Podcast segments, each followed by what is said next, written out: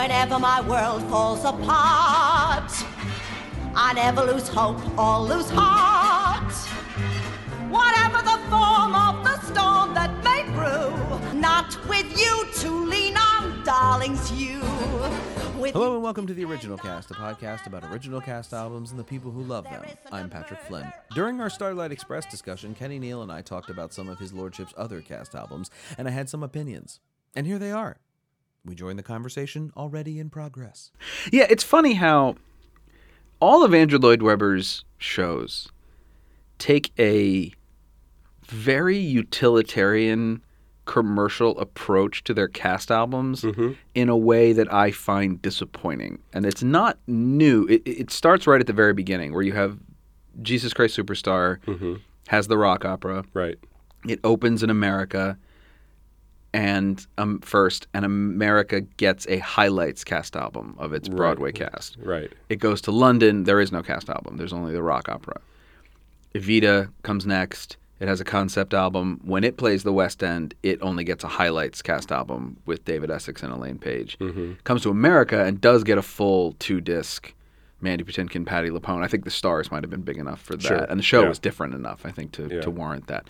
But then all the way up, they're like, there's no American, no original Broadway cast version of Phantom. Right. There's only the London one, same Starlight Express, and it's a very even coming up to uh, School of Rock, his most recent one. Mm-hmm. The School of Rock cast album was recorded before previews began, Right. so that it would be available on opening. Right. But as a result, there are songs on the cast album that aren't in the show anymore, and songs in the show that aren't on the cast album. Right.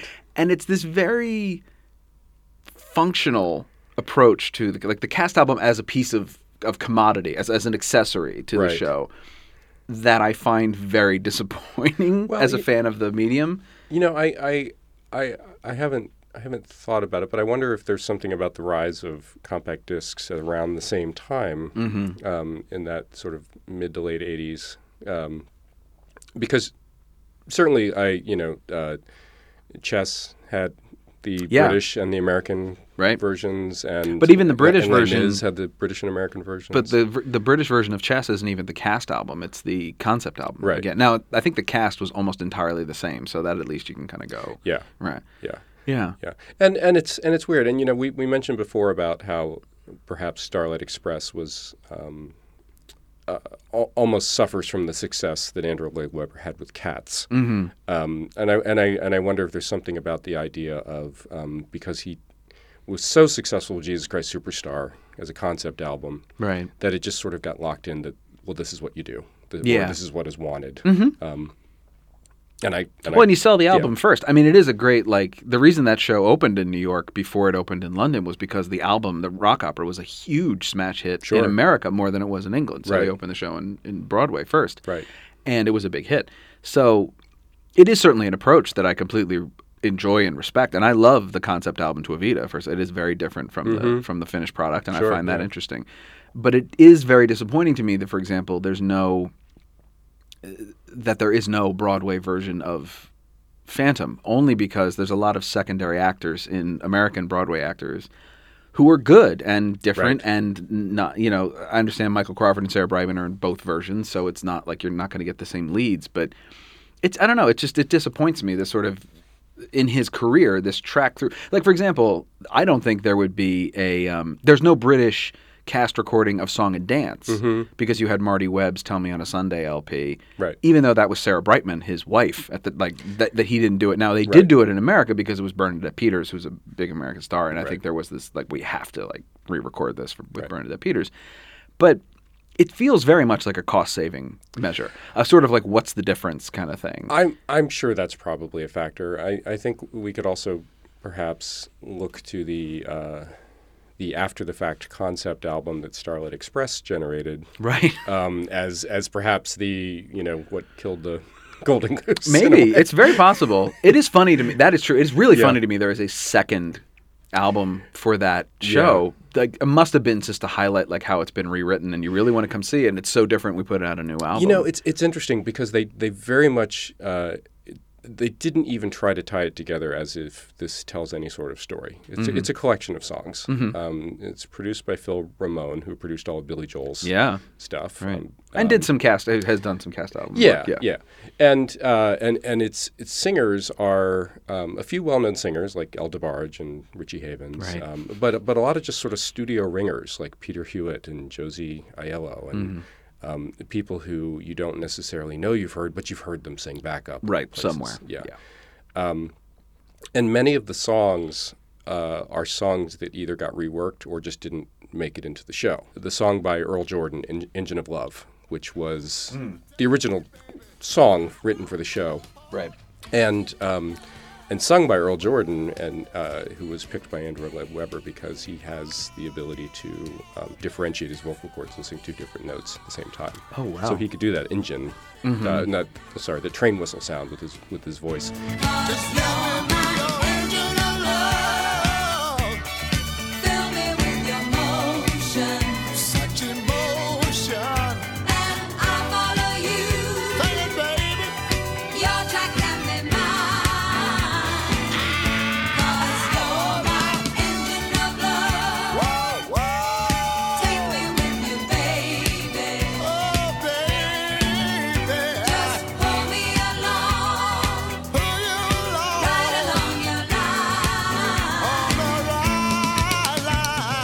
Which is actually a sample of which is in the 1984 recording um, when uh, on the song um, "He Whistled at Me." Right. You hear Earl Oh, really? That's what you're hearing? sampled. Oh.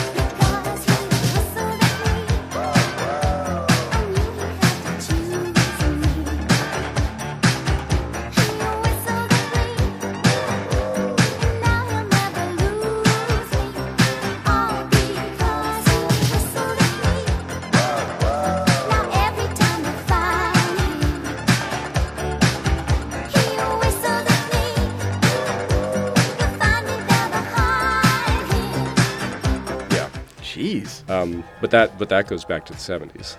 Oh wow. That's impressive. Yeah. Wow. That's a fun fact. I like that. So neat. so so as a concept album, certainly uh, being after the fact seems a little bit like they're just trying to capitalize on uh, Andrew Lloyd Webber's success with Phantom. Of Right. If you liked that, you'll like You'll like this. Right? Wouldn't you show? like to come see this? right. It's, It's a time capsule, and it's a living it's a living entity. It is still currently, I just looked this up, the eighth longest running show in West End history. What's really funny to me about this list is how very different it is from the American list. uh, number ten, No Sex Please Were British, which is a funny show. Um, there's a lot of more plays on this list too, as you might imagine. Yeah. Uh, number nine, Lion King, still running on both Broadway and the West End. Okay. Number eight, Starlight Express. Number seven, Mamma Mia, which is still running in uh, in Brit in Britain, though not here in America. Number six, Cats. There we go. Okay. Number five, Blood Brothers, the musical. really. Ten thousand performances in the West End. Not as big of a hit here in the United States. Uh, number four, the play The Woman in Black, which is Okay. currently running. Number three, Phantom, still currently running. Number two, Les Mis, also currently running. And number one, do you know what it is? And you can probably see it. I, now. I You can see it, but I'll let you. Did you know this? This I is- did not, This is no. The Mousetrap by Agatha Christie. It's been, Really? been running since 1952 with 26,000 performances. Wow. Yeah. It is. I, I- and I've seen that. I saw that on the West End. I did that in high school. I saw it in the West End, and it's a pretty good play, The Mousetrap. Um, Yeah. And it's very Agatha Christie. I mean, Yeah. it's it's eight people in a Snowden in in a in a in a guest house in the countryside. Well, I'll, uh, spoiler alert: one of them's a killer. I'll, I'll be there in June. Maybe I should. Oh, you should check it. Yeah. It's really funny because, and it has a great ending. I mean, of all her Yeah. shows, it has a really great ending. And there's a thing after the curtain call, you do the, the actors come out and they're like, please, like the show's been running for 60 years, and like, please keep the secret of the ending. Like, it, it, it's a funny little pledge everybody takes. But like when I saw it, I saw it in '96, and it was packed in the house Yeah. to see this show, and not all from like American tourists. Like people came to see. I was going to say, was it, is it the sheer madness of? It is a lit. No, it's certainly there's a point you hit where like it, it's running this long because it's running this long. Yeah.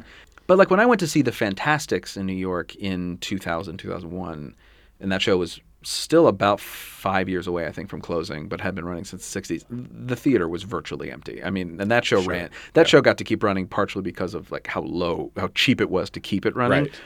Right. But Mousetrap's a full tilt play. You know, it's one set, eight actors, but still like full tilt production values, Yeah. and like Yeah, people still sure. do it and, and keep it going. So I would rec- get, check it out. Get some rush tickets. think- don't don't spend van, like, No, yeah. but, but check it out. It's a it's a fun like. Well, then you'll have seen two of the top ten running longest shows in London. So what what more do you want? Hilarious. It's great. It's a yeah. It's a fun. It's a fun show. Anyway, and it's interestingly, final mousetrap fact. There is no motion picture of it, um, unlike every other Agatha Christie commodity, because Mm-hmm. she signed the movie rights to whoever, and the deal was the movie couldn't start filming until six months after the play closed, Oh, that's fantastic. which is a standard That's deal for hers with plays, and Yeah. it never closed. So.